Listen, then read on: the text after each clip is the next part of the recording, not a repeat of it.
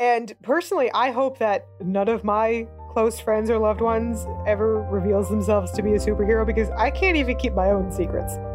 I will blurt that shit out so fast. I, on the other hand, am very good with secrets. So if anyone has something to say, any deep dark secrets, please let me know. That's perfectly fine. Welcome to the Marvelous Madames podcast. We're your hosts, Madam Kris. And I'm Madam Amy. We are burdened with the glorious purpose of talking all things Marvel. Madams, assemble.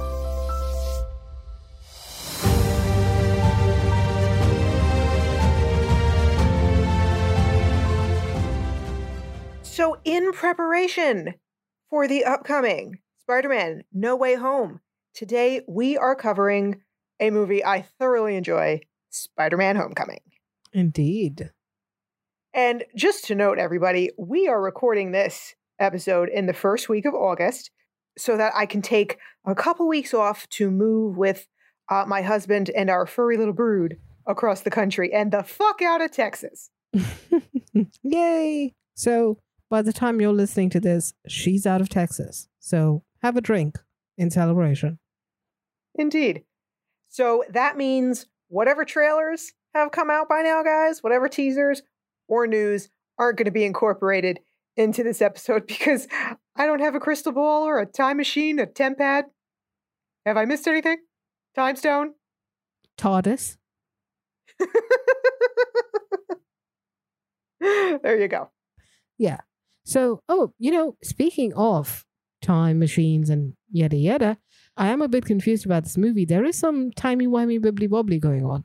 Yeah, and we'll get into that as we go. Yeah.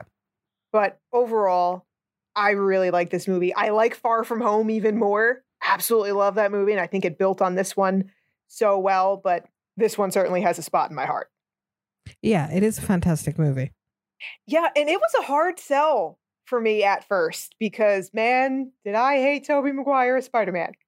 And I didn't really much care for Andrew Garfield. So when Marvel said, hey, we're doing it again, I was like, oh, God, I can't enough already. Just let it go. Yeah, so I've only seen like two of the Tobey Maguire movies and I haven't seen any of Andrew Garfield ones. So I was like, eh, whatever. I don't care. But since RDJ was in it, I figured, you know what, I'll give it a shot. And I'm glad I did. And I think that's what did it for a lot of people. I think they used him very well in that regard to draw people in who may have been sick of the whole idea but it also works great for the movie. Yeah, and I think the fact that they introduced him in Civil War and he was instantly likable pretty much in the movie itself, despite everything else going on, I think that was also a good draw. Had they done this cold with no introduction to Spider Man at all before and RDJ not being in it, I don't think people have really bothered with it. That's a really good point about Civil War. And you know, throughout our show, we've we've talked about the fact that there are certain Marvel actors who were born to play their roles. Tom Holland is one of those people. Yeah, that's true. He is really good. He is Peter Parker. Mm-hmm. Yeah. And I absolutely adore him. And I want to make it clear that when I say I adore Tom Holland, I mean adore in the way I love cute little puppies. because though he is now a 25 year old man, he still looks like he's 15. Yeah, and I kind of hate him for that. Yeah, so I look at him and still see jailbait, you know? this is a classy podcast. Yeah, yeah. So the adoration is purely from a more like mom or even Aunt May type of vibe. Well, considering how old he looks, you could actually be his mom. Technically. Yeah. Technically. Yeah. Yeah. So when he has that like shirtless scene here, it it makes me viscerally uncomfortable. yeah. Doesn't bother me either way. And then we have, of course, the great Michael Keaton, who I've always loved. Yes, he is amazing. Michael Keaton is one of those special character actors who can also lead a movie. Yep. What I love too about Homecoming is that I think they learned their lesson, Marvel did from Iron Man, and they keep Adrian Toomes alive. Yeah, that's true. Actually, you know, in Iron Man, I heard this in the director's commentary, they were actually planning to give some sort of a teaser, like the hand moving or something, just to give us a maybe Obadiah Stane isn't dead. He may or may not be dead kind of thing. And then they cut it at the end. Oh, I would have liked that. I would have loved a way to keep Jeff Bridges and to Yeah. keep Jeff Bridges around. Yeah, and having Adrian Toomes in as a teaser, like maybe he shows up in the future, or maybe they just leave it at that, hmm is a good idea. And also, I think that it plays really well with Spider Man as the young boy that he is. For him to kill someone at this age, it could get really dark. And they kind of tried to do that in the previous Spider-Mans and it never worked. hmm Not for me. Yeah. And one of my other really favorite things about this movie is the score. We're bringing back the old Spider-Man song. Mm-hmm. Yeah. Just all around between that with Holland.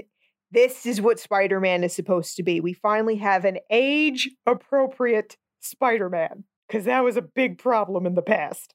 Unlike uh 30 something year old Andrew Garfield trying to play a high school teenager. Get out of here. Well, yeah, true. Hey, you want to feel really old, everybody? Tobey Maguire's 46. Chew on that. Wait, what?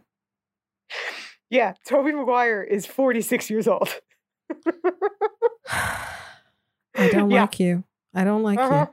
if I have to know it, you have to know it. you. You are a terrible friend. So I really like the opening of this movie. We start right after the Battle of New York in 2012 on all of this destruction. Yeah, and Adrian is actually quite a nice guy. He is helpful. He's a good boss. Yeah, it's a great villain setup because we connect with him immediately. Who Mhm. hasn't been screwed over by the government at some point in their lives? Yeah, true. And man, I never thought I would see Tyne Daly in a Marvel movie, I'll tell you that. But she is perfect. The cold and unfeeling bureaucrat. And it just immediately makes Toomes a sympathetic figure. Yeah, it does. And this is where the casting of Michael Keaton comes in. He is a great everyman. Yeah, that's true. You can relate to him and you can see the desperation in his eyes when Mm-hmm. he realizes that everything that he invested, the risk that he took, is going to fail spectacularly. Yeah. Oh, and this asshole, maybe next time don't overextend yourself. I'd have punched him in the fucking face too. Yeah, and the slick back hair with a nice suit. Like, you have no fucking idea, dude. Mm-hmm. So this is where we first learn of the Department of Damage Control. it's the Yeah. best they could do. Come on, guys. and you know, I can't help but think right now, huh? Department of DC. Interesting. Hmm. this is a joint venture between the US government and Stark Industries. And oh, this ah man. Especially now after the Falcon and the Winter Soldier. I'm just like, oh, Tony, you had so many good intentions, but did you think it through? Yeah, and I think that Shield was also involved, and the government is just cover for Shield taking over. Could be, yeah. And, you know, I think this is just showing more of Tony. We've talked about this in Iron Man, especially when he he changed the whole way when he decided Stark Industries wouldn't make weapons anymore. He doesn't understand how it all works, all the cogs in the machine. Because I think Tony would be horrified to know what happened to this guy. Oh yeah, absolutely. He probably would have given him several hundred thousand dollars just to keep him going. And like, sorry, yeah, dude. cover his losses. Yep. Yeah, if Tony was a better businessman, I think things would be a lot different. Because come on, Pepper can only do so goddamn much. yeah, that's true. And also not just a better businessman, but more boots on the ground. He's more of Yeah. a oh, just look at the overview and say, oh yeah, you can deal with the details. Exactly. Yeah. So Toomes has every reason to hate the Avengers. And he says here too, it's it's a very prescient parallel. He sees it as the people causing the destruction now being paid to clean it up. Mm-hmm. I think the best example of this is, at least in the US, uh, Big Pharma with the opioid crisis. Okay. They create the problem, and now they're making billions more claiming to solve the problem. Mm-hmm. Yeah. So you create the problem and then create the solution and get rich. Yeah. Yeah. So I can't blame Toomes for his feelings. Yeah, completely. I I feel like Toomes isn't the real bad guy in the movie. Yeah, in some ways, you're right about that. And it's because this introduction is so good. It's nice and succinct. We understand his motivations perfectly. And then we see him just sock away a little piece of uh, Chitauri technology. Yeah. And then as the movie progresses, we find out that he's been slowly stealing some of it as well so that he can keep his business afloat. Right. So here's where we start to have some issues with time here. Right away, we jump ahead eight years. Yeah, so that makes it 2020. And in the real world, 2020 isn't a great year. And in the MCU, it wasn't a great year either because that was post snap. Yes. So I would like to give the benefit of the doubt and just say that was a typo. They probably were going for four or six years or something like that. Yeah, it's just something you have to overlook. So we are. Yeah. So we're in uh, Toomes's workshop, his lair, and like he's made some big advances here. Obviously, we've got a whole enterprise going, but I can buy it because, especially being from the Northeast, the whole real estate and construction business is a dirty business. You know, that's the kind of thing the mob still has a hand in.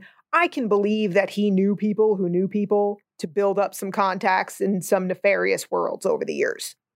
Mm-hmm. Yeah, that makes sense. And eventually, you know, any business you start, legal or illegal, word goes around. Right. And especially if you have something so unique like what he does, it will definitely be something that you speak about. Yeah. And his weapons will advertise for themselves.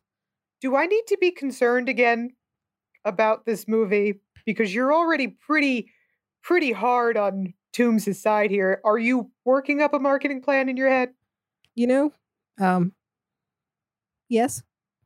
Yeah, I can see you coming up with logos and branding for him. Yes. Look, the vulture is very iconic, okay? It will work very well from a marketing perspective. Uh huh.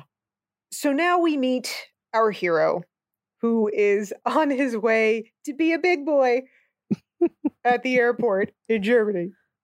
And as any teenager worth their salt, he is vlogging the entire process. Good thing TikTok wasn't a thing then. Yes.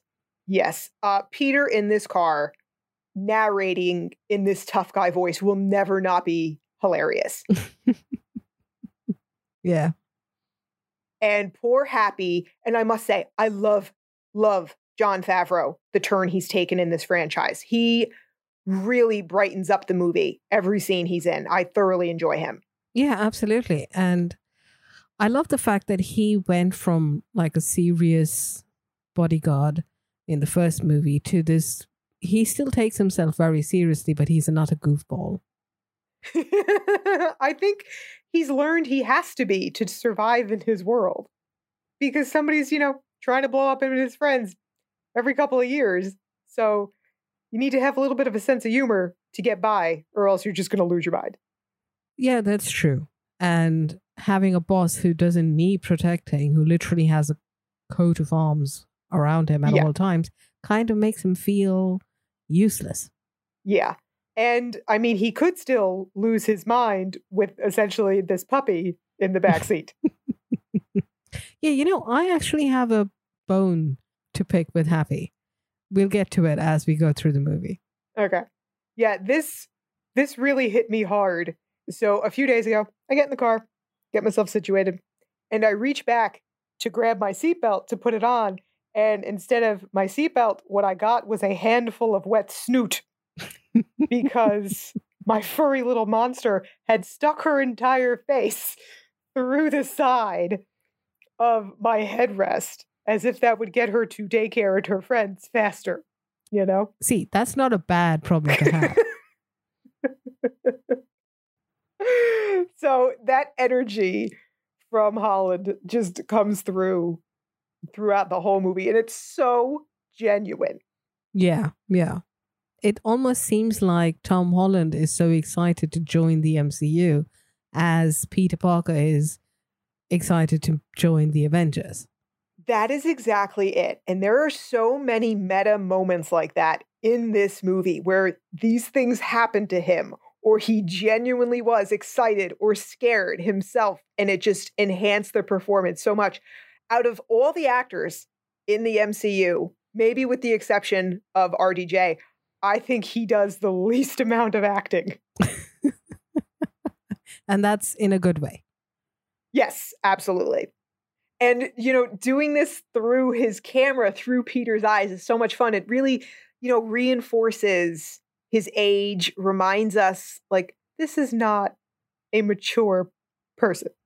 Yeah, and it shows us from an everyman's perspective what is going on.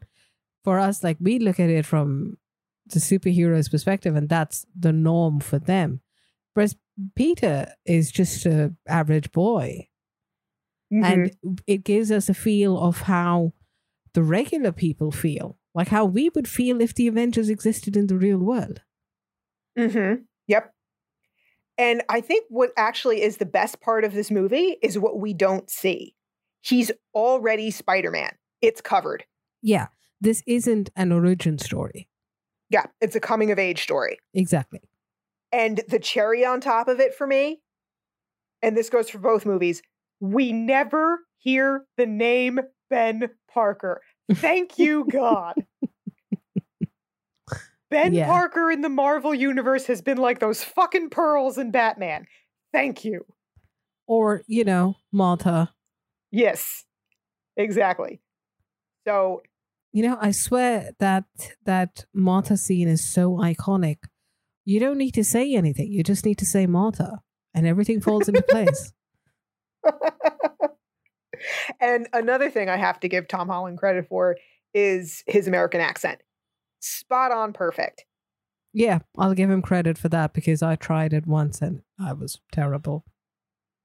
and you know what? I'm going to say maybe Benedict Cumberbatch could learn a couple things from him because it's not great. it's doable. It's it's it's fine, but it it's not great. Well, it's good enough, I suppose. So that's good yes, enough. it is. Yeah. And we're not just bouncing around the car, we're literally bouncing around the hotel room. Yeah, and for him to be so starstruck and not realize that his hotel room is actually bigger, which is just Yeah. hilarious. we have thin walls here. Yeah, no, that bit where he was like, "Oh, my hotel room is much much bigger than I realized." I was like, "Yeah, yeah." When you get a free upgrade, that's how you feel. I know that excitement. Yeah. And I that's a moment where I'm like, this totally happened to Tom Holland. I know it happened. and here's another. Back in the car with Tony here, and Tony is telling May what a great job Peter did. And I could just imagine Tom Holland think, oh my God, Tony said I'm doing a great job. Oh my God. Gotta tell my mom. yeah, and he has it on tape, so which is amazing. He does. Yes. And that's when Tony starts to put some distance in there, like, Happy's your point man on this. Yeah, Don't blow up my phone. hmm yeah. I don't think he gave him his number in the first place. I wouldn't. Yeah, makes sense. You don't give a teenager your number. Yeah. And this next part here is a different watch after Endgame, isn't it? Yeah, yeah. I teared up a little. Yeah, we'll call this one the not hug because we're not there yet. Yeah. yeah, and the, the not there yet reminded me so much of their reunion back in Endgame, which was fantastic in a Yeah. way. Yeah, it was such a great callback. Yeah. Yeah, and uh little Peter thinks that uh he's gonna be getting a new mission real soon. Yeah. Sorry, It's not buddy. the case. Nope. the next mission is to be on a bus with some coughing people. That kind of freaked me out now. Put your underoos on and go to school. Yeah, yeah. You know, even earlier on in the movie, I swear to God, the last two years have completely ruined me because when Toomes was explaining to some of his workers how they need to do things, and you know, they got a little close to each other, not intimately close, but you know, close enough. I was like, they're not wearing masks. They're not wearing masks. I hate this. so we're back in Queens now, back at school, and Peter is driving Happy absolutely insane. Yeah, when I saw him scrolling through those texts and there's no reply from Happy, this reminded me of desperate guys trying to, you know, get a girl to look at them and be interested Yes. Yes. Oh my God, you're right. and just they just don't get the message. Yes. And it's so relatable. He wants to be more than this regular teenager, the friendly neighborhood Spider Man. He's so desperate. Yeah, he wants to do bigger and better things. And every teenager is like that. You know, you have that fire, that passion of, I'm going to do this and I'm going to be the best. And even if you don't have superhero abilities, you still feel like a fucking superhero as a teenager. Well, I'd actually disagree. I don't think most teenagers do feel that way. And I think that's one of the things that makes Peter so special. I think a lot of times teenagers are are content to just be kind of on the selfish side because they're still young, you know? So for me, that's one of the things that I really love about Peter is that he does genuinely want to do good. He does genuinely want to help people. He's not all about himself. He he will come to understand that there is some ego to this, but on the whole, he really is altruistic. Yeah, I misspoke, I suppose, but his intentions are absolutely good. I don't deny that. But as teenagers, whatever your intentions are, you always want to go full force, 100%, whether it's Sure. you want to be a multi-millionaire or you want to save the world. Like teenagers today are working really hard to try and work on climate change, you know? Mm. So there are different intentions, but every teenager, whatever's driving them, they really do want to go full force. They just don't realize that there is a certain amount of moderation needed, which comes with experience. Yeah, and I think the perfect example of of what you're talking about too is also speaking of, you know, teenagers who want to be multimillionaires, Flash Thompson. I love Flash. Yeah, he you love to hate him, so you know Yes. that he's done a good job. He's such an asshole, but I got to give him some bully credit. Penis Parker is solid. I thought that was kind of unoriginal. I mean, penis really can't come up with anything else. it does the trick. And now we also meet Ned, Jacob Batalon, aka the man in the chair. yeah, he's a good friend.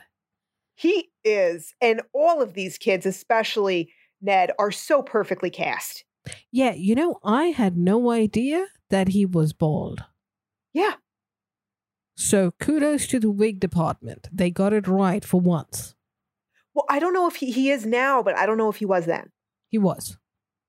Oh, okay. I didn't realize that. Okay. Yeah, he was bald from day one. Yeah, they have a wonderful friendship and they're still playing with Legos. Yeah. I love it. Yeah, they're little geeky boys. Yeah. And as far as anyone knows, Peter has an, an internship, right? An internship over at Stark Industries.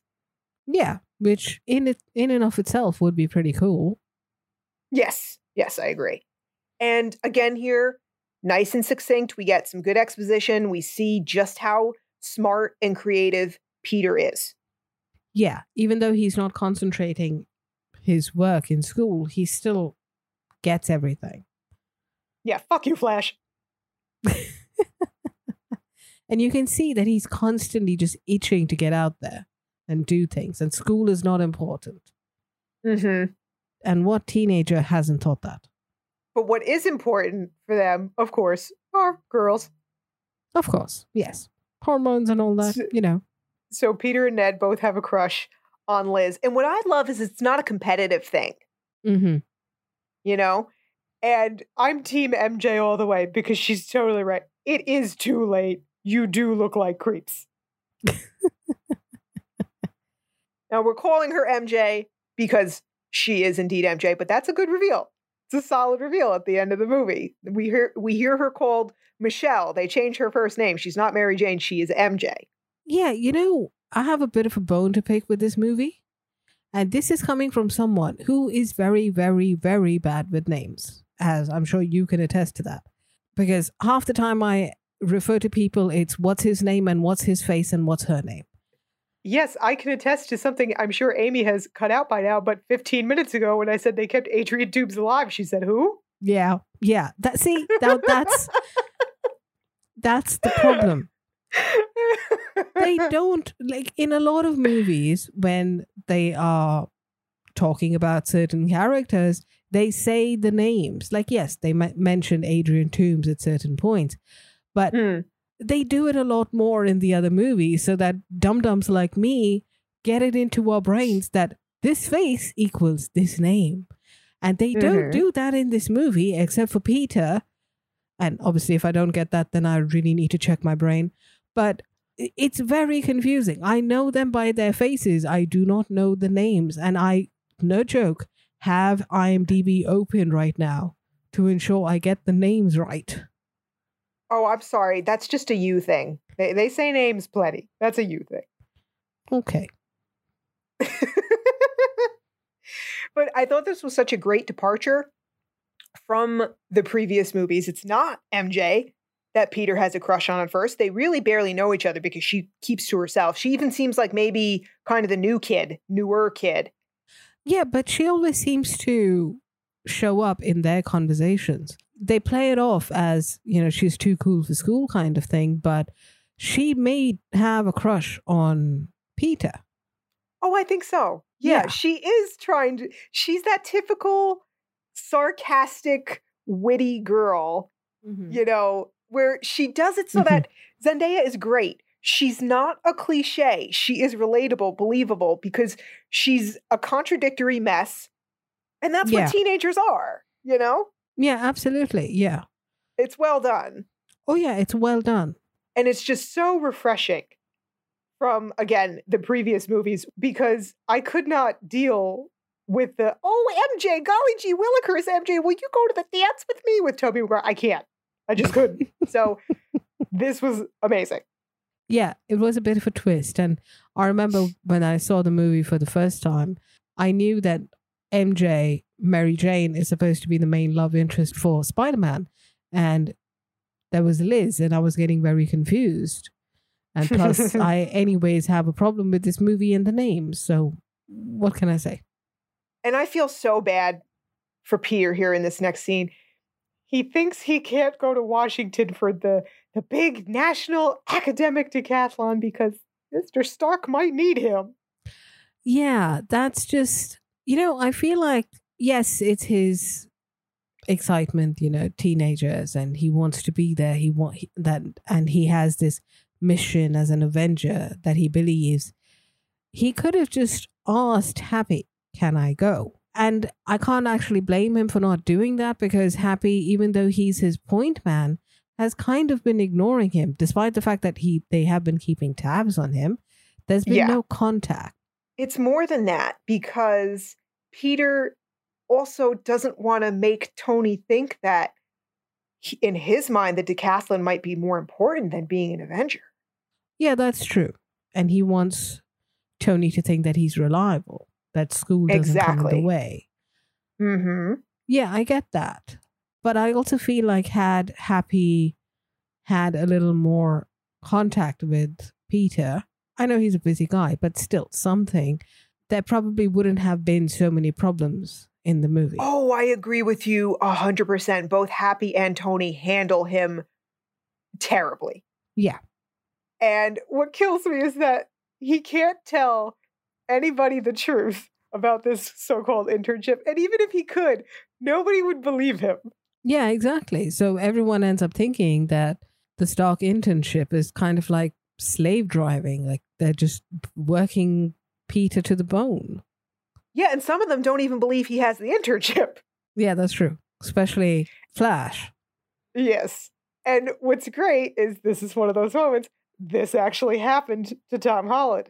They sent him for like a week to an American high school in New York, like a science high, uh, big school over there, to get a sense of what, you know, a- American school was like for kids.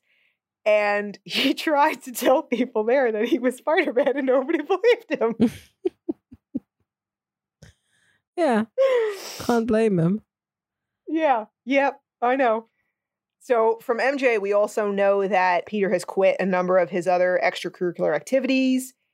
He's already started like not being a kid anymore in a lot of ways, but it's what he doesn't understand is that it's all surface level. He doesn't have the maturity yet to really unpack what he's dealing with. Yeah, absolutely. And him trying to push that school is not important and he needs to do this other stuff is a sign of his immaturity. Yeah. And that's one of the ways Ned is a really good friend because he's like, dude, what are you doing? Yeah. They have a very healthy relationship. Yeah, that's true. And also, once Ned finds out, he's still not completely swayed away to the point of irresponsibility. Mm-hmm. Yeah. So school's out for the day. And I love this whole sequence. From the time Peter is stripping in the alleyway in the most childish way possible, just throwing his shit everywhere. Yeah. Not a very good planner. He should find a good place. And the last place you should be storing your stuff is your garbage can. Yeah. And, you know, you're from New York. You don't leave anything laying around for more than 60 seconds or it's gone. Yeah, and it's unsanitary. Go home, change. You can get in and out through the window. Yeah. You've gone through how many backpacks, kid? Come on. May's Yeah. not made of backpack money. Exactly. once he starts Spider-Manning around here, you feel that stress release right along with him. Mm-hmm. Yeah. It made me want to play the Spider Man game. Yeah, yeah. It, it's a great montage. He's making an absolute mess of things. Yeah, but at least he's kind enough to help people with directions and things like that. That's not like, you know, that's not good enough for me. So go fuck yourself, old lady, kind of thing. yeah, and he's a lot like Tony in this way. His intentions are always very good. It's the execution that tends to be a problem. Yeah, except that he's messing up on smaller scales. Yes. And what he also doesn't understand is that you shouldn't want crime to happen just so you can stop it. Yeah. yeah, that's true. A lot of youthful ego going on here. Yeah. And that's the point. Yeah. So he spends a few hours being the friendly neighborhood Spider Man and comes upon uh, the Avengers robbing an ATM at the bank. Yeah. It's always good to meet your coworkers every now and then, you know? Good to socialize. Yeah. So Peter quickly realizes he's uh, in over his head because they've got some crazy weapons. Yeah. And he probably would have had them had it not been for those weapons. And that weapon blows up, destroys the ATM, and also destroys the deli. Yeah, we had met Mr. Delmar earlier, and I was like, oh God, is the cat okay? As long as the cat is okay. Yeah, human life doesn't matter. Cat, more important. Look, the kitty was tubby like my own little baby. It hit me. Mhm. Cats have nine lives. Probably would have jumped out and been safe even if Peter hadn't done anything. Probably. So, uh, our boy who cried wolf here tries to tell Happy about the robbery, but Happy is uh, a little preoccupied, isn't he?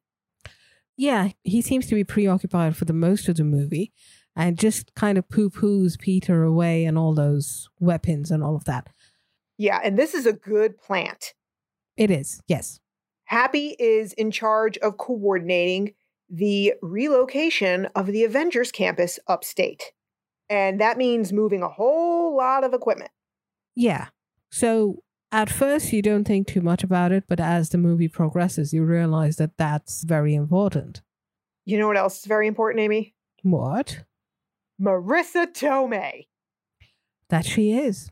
Yes. Oh my God, what a breath of fresh air. Indeed. And a sight for sore eyes as well, for some of us at least. there will always be a special place in my heart for Mona Lisa Vito. Okay. The previous Aunt Mays, and no offense to Sally Field, who is a, a legend, they were, for one thing, way too old, especially in the Maguire franchise. But beyond that, they were also just window dressing and kind of pointless and poorly written. Yeah, that's the thing with a lot of these teenage movies in general. They always have the guardians or the parents as absentee people, you know? And they don't do that with May over here. No, she is a fully fleshed out character. Yeah, that too. And it's not like they make her stupid that she doesn't realize something is going on with Peter. She knows Mhm. about it. She's just giving him his space to figure it out and intervene sh- should it be out of hand. And she does that. They have such a great relationship. All the relationships in this movie are written so well. Yeah, it's realistic. And it's not just having a plot device of, oh, Guardian is busy, Guardian is missing. Guardian is is kidnapped and has no idea what's happening, and Guardian has dementia, hence she's so o- because she's so old. Yeah, so it's just the two of them. So time to head home, back to his apartment with May, and Peter thinks thinks it's just the two of them. And this is just the first of a couple fantastic reveals in this movie. Yeah, that was a fantastic reveal. That's like, oh, I never- shit. yeah, I never saw it coming. I didn't think I could not have imagined Ned sitting there. His reaction, his face is priceless. yeah. It's almost like his childhood ended right there. He's holding this Lego, and boom, it falls down. Yeah, it's like part of his child ending and another part beginning because it's also holy shit, my best friend is a superhero. And this is also kind of a reaction you have when you see a woman naked for the first time. Yeah, kind of. yeah, it's that same sort of shock. yeah. Yeah, and this is another example of a great plan. We had him mentioning earlier that they were going to play Legos tonight, you know? Yeah. And the best plants are the ones you don't realize. Yeah, that too. And also, yes, we knew that they were going to play Legos and also we fade out Ned's voice because that becomes background noise as soon as Peter sees Liz. So right. he agreed to something even though he wasn't listening to it, which is a very teenage thing to do. Right. And these two together, the chemistry of, of Tom Holland and Jacob Batalon, they have such great comedic timing. Yeah. It's it's a testament to the talent of Tom Holland that he reminds me so much of Michael J. Fox in every way. There are especially certain lines in this movie where, oh my God, it, it, it's Marty McFly all over again in the Mhm. best way. Right. or Alex Keaton, you know, pick pick an iconic Michael J. Fox character, you know. So uh yeah, Ned can't stay for dinner. Ned's got to go and Ned's got to keep his mouth shut. Yeah, that was a good move. I mean, Uh-huh. on one hand, pushing him away for him to, you know, get into his own head and maybe say something to someone else and, you know, not keeping him around to shut him up at the same time, ensuring that he doesn't spend time with May so that he doesn't flub up and say something. uh-huh. It's a bit of a struggle over there, you know, Yeah. from a tactical perspective. Yeah, and personally, I hope that none of my close friends or loved ones ever reveals themselves to be a superhero because I can't even keep my own secrets. I will blurt that shit out so fast. I, on the other hand, I'm very good with secrets. So if anyone has something to say, any deep dark secrets, please let me know. That's perfectly fine. Amy's a collector. Yeah, that doesn't mean I may not use it for blackmail sometime in the future. So, you know, weigh your options. So we got to head out for some Thai food here. And I really love this scene. And it goes beyond this development of their relationship. it's about this waiter and, you know, the free food, the kind of goo goo eyes that he's making at May here. Mm-hmm. Can't blame him.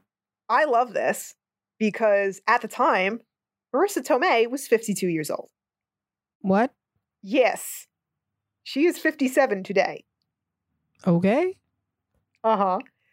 So, historically in cinema, you know, once a woman hits now probably like 40, but it used to be like she'd be a spinster at 30, you know. And once she hits a certain age, you know, the idea of seeing her as attractive in any way is like, ugh, gross. Yeah, I know. So I love the fact that we're not sexualizing her, but we are showing that she is still an attractive, desirable woman, even over 50, without making her an object, because she is that fully developed character. Yeah, she's not a cougar. No, she doesn't even realize what's happening. Exactly. Yeah, and it's fun, and and I certainly appreciated it the way they do it, in, even in the other movies as well. Mm-hmm.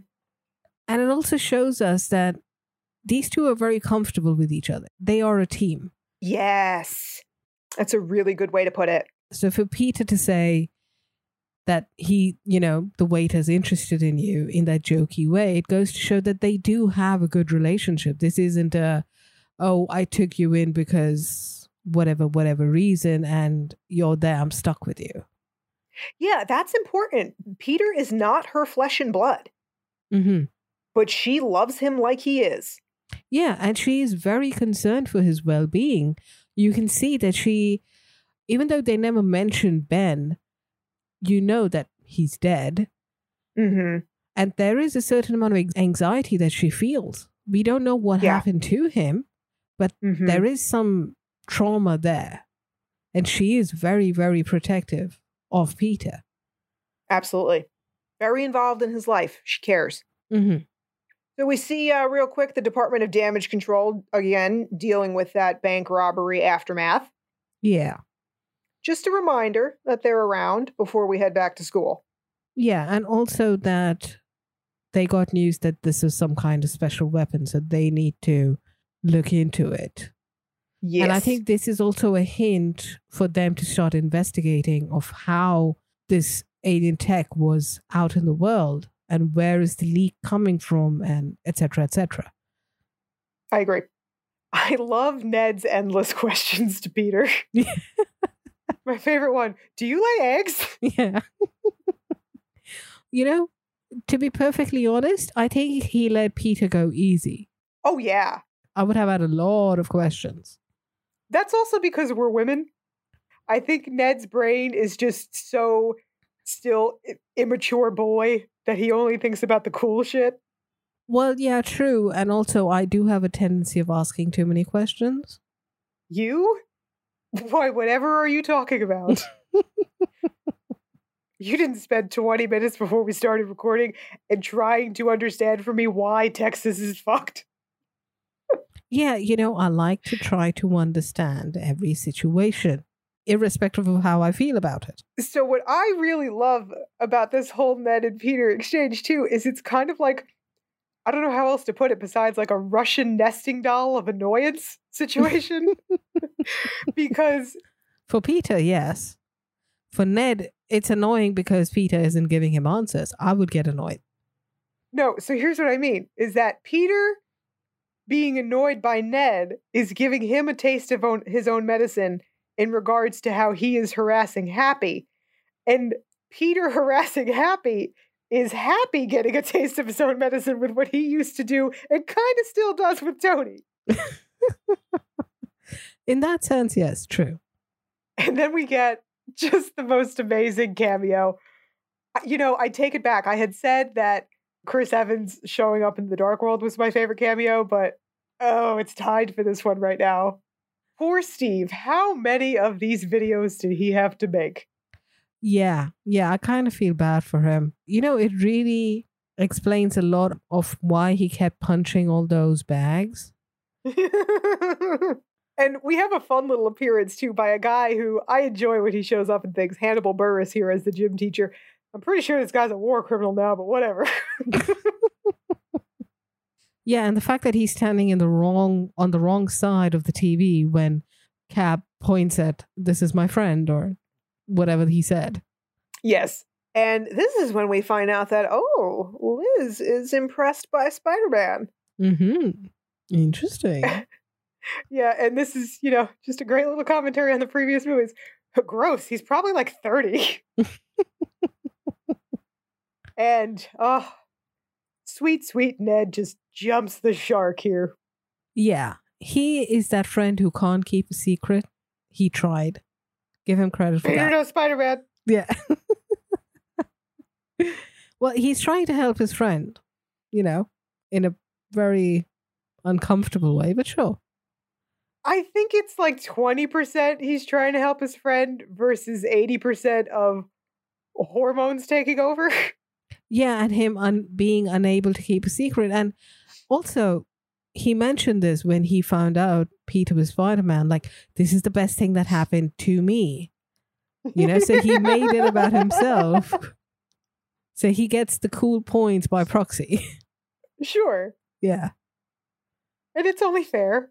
He didn't ask to know, you know? Yeah. Yeah, he didn't.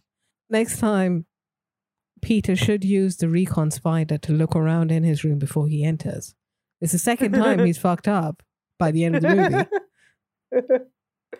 so, well, now that Liz knows this piece of information, Peter and Ned are invited to her party. Yeah. What do you think of Liz overall? I like the relationship for a couple of reasons.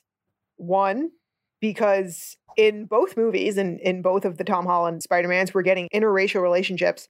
But what I especially like is that she is taller than him. Mm-hmm.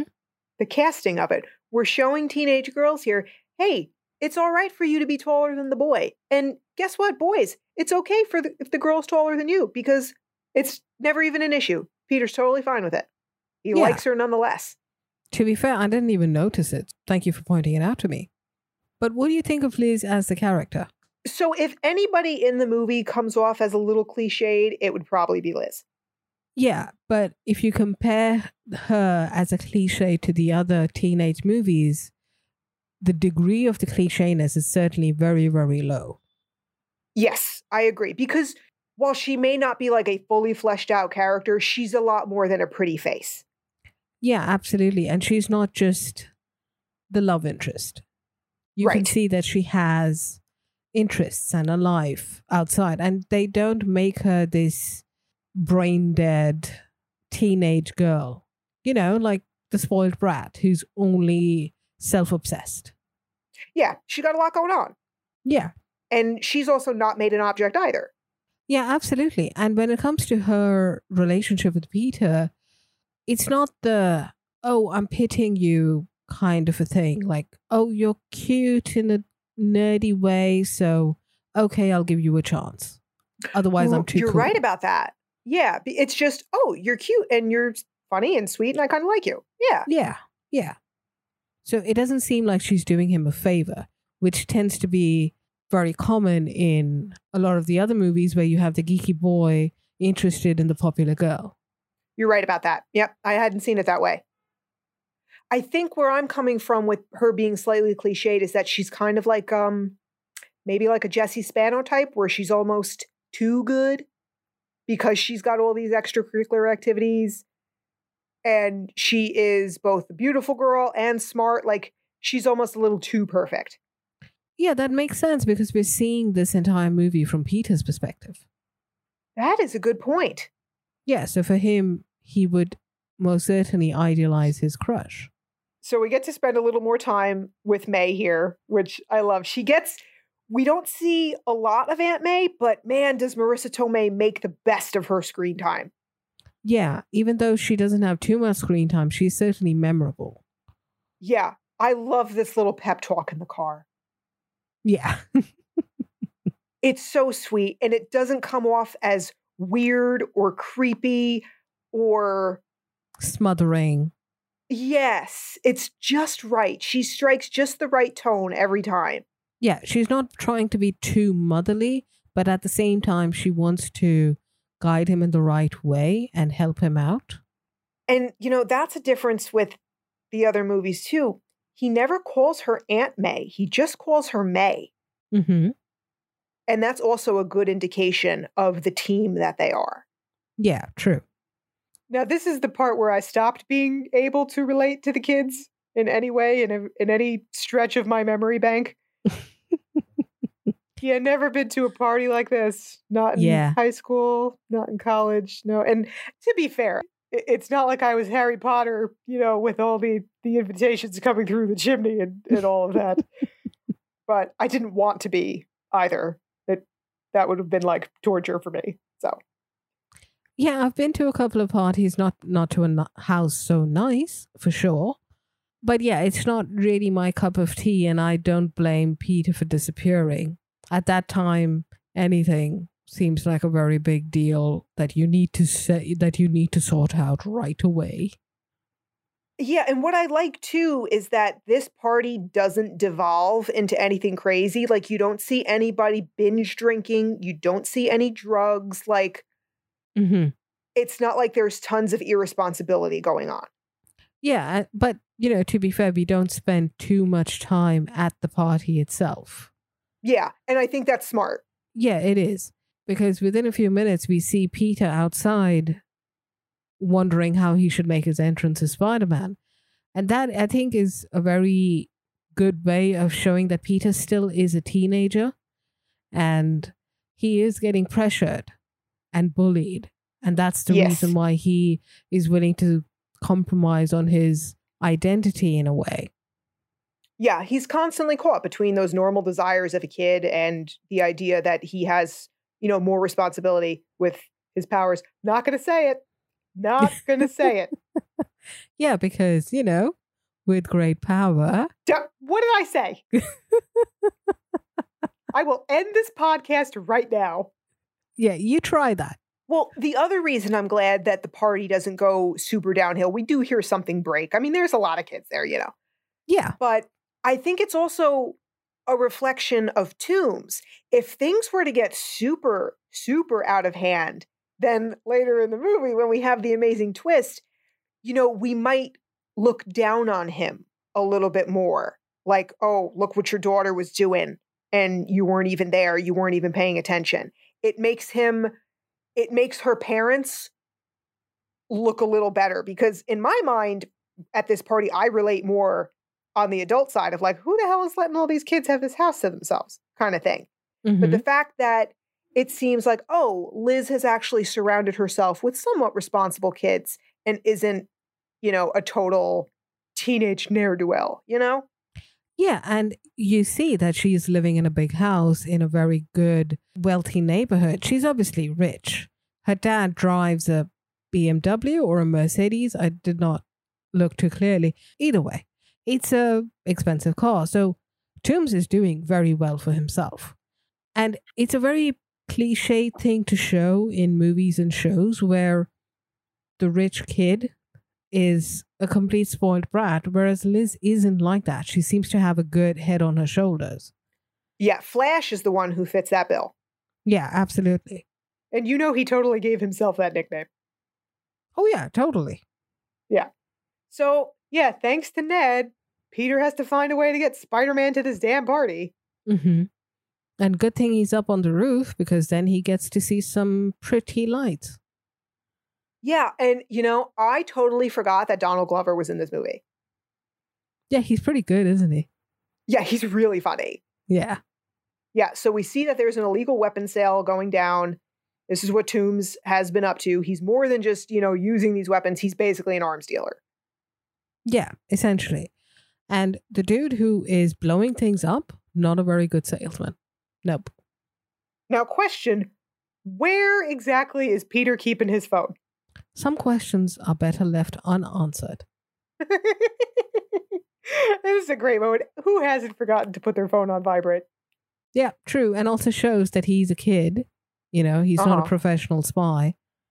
Yep. So it, it, and it's Ned calling him. So Ned blows up his spot here. And this is a great sequence of Peter getting dragged around by the van. Yeah, that looks painful. Yeah. And you know what, though? I will say could have done without the Ferris Buellering through the neighborhood. this was a little much, especially since somebody's watching the movie. All right, Jon Watts, we, we see your little John Hughes tribute. Okay, let's move on. No, I I actually quite liked it, and especially when he's crashing into everything and he ends up scaring those two little girls with his eyes freaking out.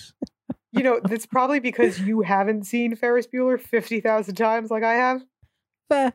Or other John Hughes staples. Mm-hmm. Yeah, I liked it. And it's also a good meta joke that a lot of people say that, you know, Spider Man, it's a good thing he lives in New York with all the tall buildings because otherwise he'd be in trouble. And we Yeah. see that when he's running through the golf course. Yeah. Yeah, and trouble's not far away because Peter gets caught here by Vulture. Yeah.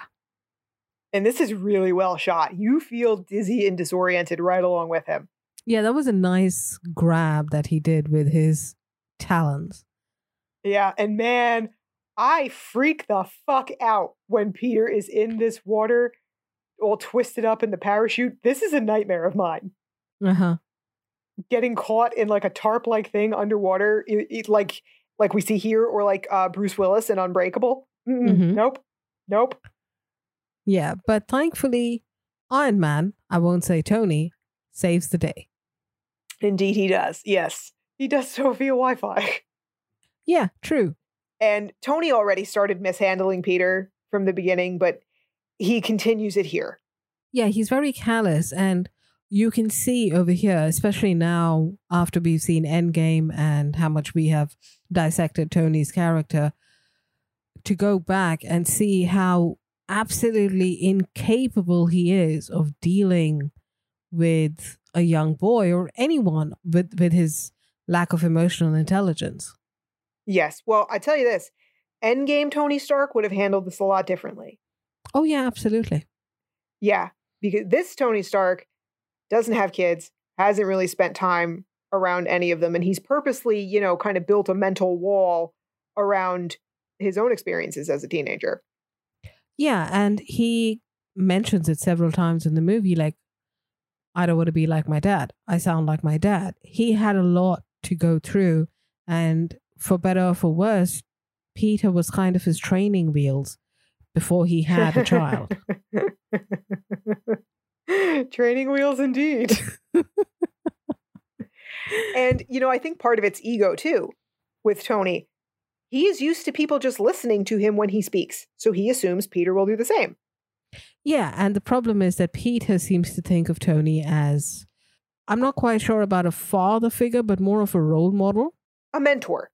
a mentor, and he wants a more hands on sort of relationship with his mentor, which is understandable.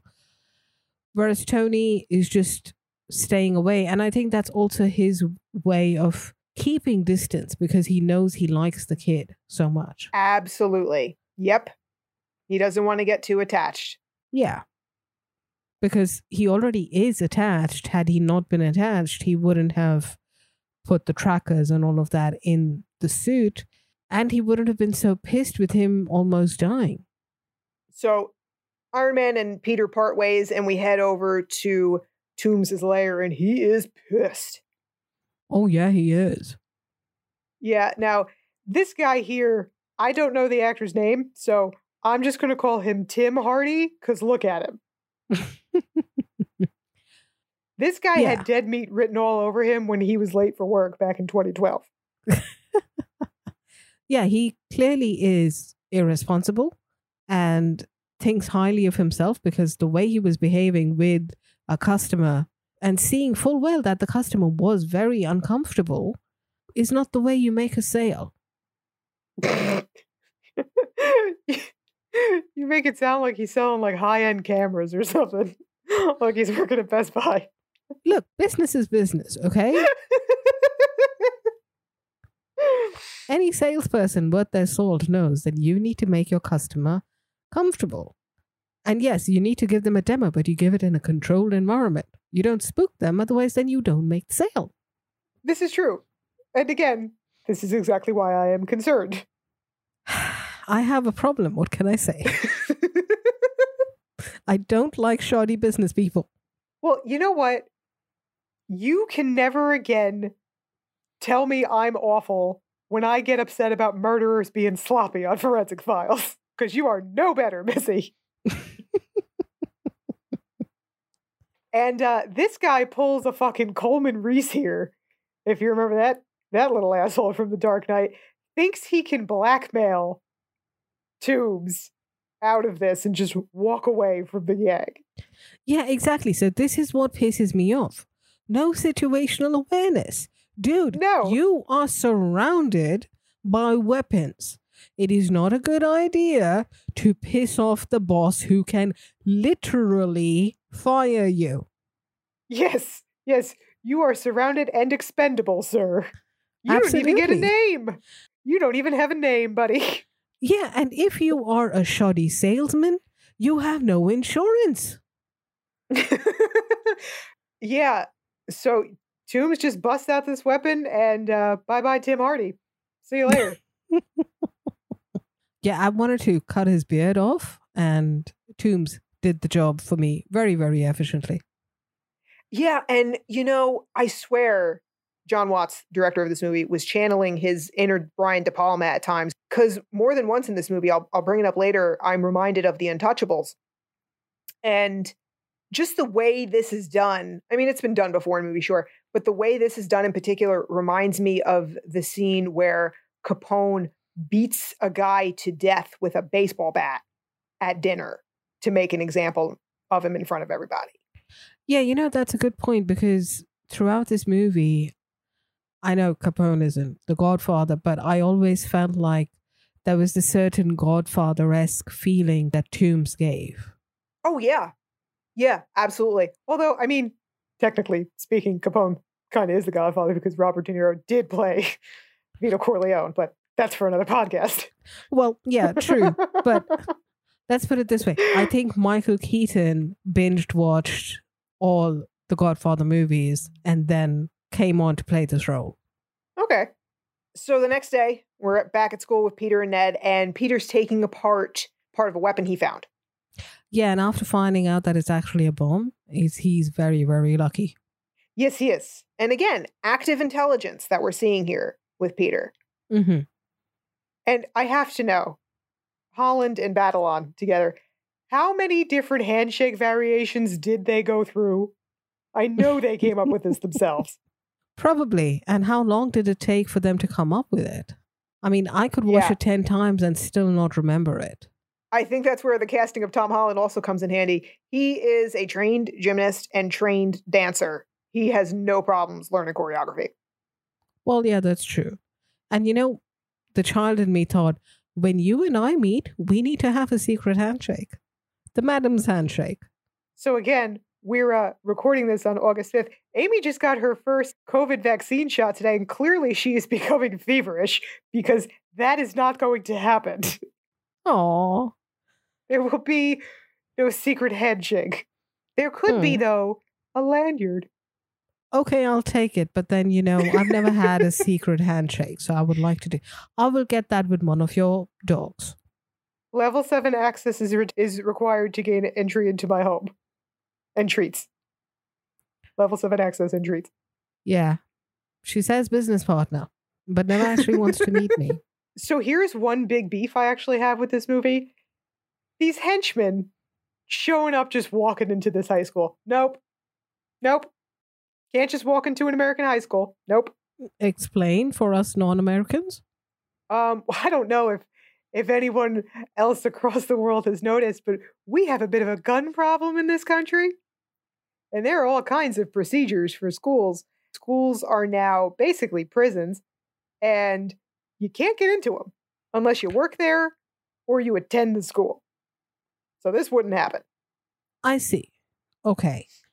But nonetheless, the henchmen show up because they are tracking that exact weapon that Peter's playing with. Yeah, so they're basically tracing the radiation, the signature of that radiation, to find the source of it. so we got some great tension here. Peter does manage uh, to escape undetected. Now, this little bit here, this I could relate to. Three years in the chess club. Thank you very much. You really were one of the unpopular kids, weren't you? I was the town chess champion for two years, I'll have you know. and it did not make me popular. Yeah, that's the kind of thing. And plus the comment you made about the debate team. Did you know that you weren't endearing people? Well, see, my personality didn't help either. Okay. Yeah, yeah. Good times. Yeah. Anyway. So, yeah, so while these guys are leaving, Peter has the presence of mind to shoot one baby spider up one of the guy's legs to track them. It's Ant Man. He's going up his ass. I couldn't help it. I had to.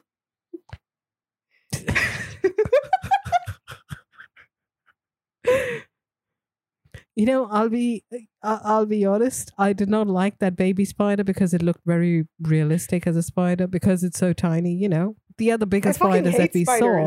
Yeah, Yeah, I you know spiders. the the other spiders that we saw that were doing recon and all were bigger.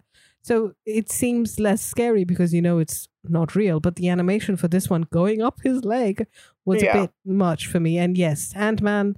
The first Ant Man was tough with so many ants around. I did Uh-huh. not appreciate. Don't get me that. started. Yeah, Yeah, not looking forward to covering that one. yeah. but yes, the spider went up probably that fellow's ass, you know, keeping things undetected, and they tracked him to their lair. And I just love Ned sitting on Peter's bed wearing his mask. Yeah. and it fit perfectly too. I mean, yeah, of course, even though his head's got to be twice the size of Tom Holland's. Yeah, that's the that's the tech, you know. This is what we need. If anything we pick from the Avengers, it's that clothes automatically fit. This is true. We need that It's a cult- technology. yes, Bruce, Bruce Banner's pants, those are just a cultural agreement that we all have. But yeah, and it's so something a teenage boy would do, you know? Oh yeah, absolutely. So, this is where we are going to stop and break this episode up into two parts for you guys. Yeah, as Kris mentioned earlier, I took my shot and I'm, I'm feeling the effects of it right now. So, see you in the next part. So, we will pick up part two in Washington for the academic decathlon. Mm-hmm. You know, I gotta say, because I am a child of the 90s, I keep wanting to say the academic bowl because it was the academic bowl on Saved by the Bell. Okay. Keep showing your age, Krista. Good job. Anyway, thanks to all you madams for joining us today. I'm Madam Kris. And I'm Madam Amy. We will see you in part two of our discussion of Spider Man Homecoming. Already in your feed. Indeed, we are very efficient that way. in the meantime, if you want to share your thoughts, especially because there's probably been new teasers and news and God knows what else in the last few months, find us on Twitter and Instagram at Marvel Madams. And check out our website, themarvelousmadames.com, where Infinity Stones are a girl's best friend.